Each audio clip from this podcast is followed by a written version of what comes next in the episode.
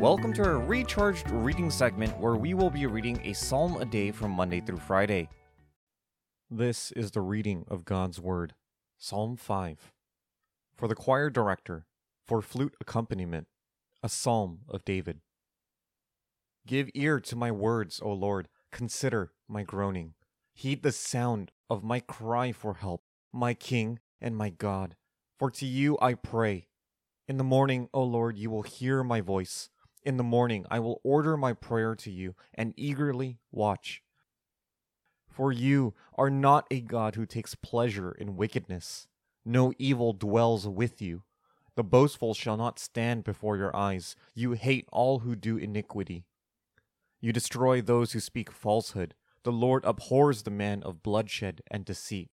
But as for me, by your abundant loving kindness, I will enter your house. At your holy temple, I will bow in reverence for you. O Lord, lead me in your righteousness because of my foes. Make your way straight before me. There is nothing reliable in what they say. Their inward part is destruction itself. Their throat is an open grave. They flatter with their tongue. Hold them guilty, O God. By their own devices, let them fall in the multitude of their transgressions. Thrust them out, for they are rebellious against you. But let all who take refuge in you be glad.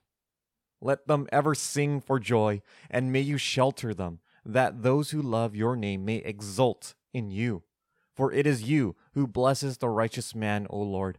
You surround him with favor as with a shield. I hope you have a wonderful weekend.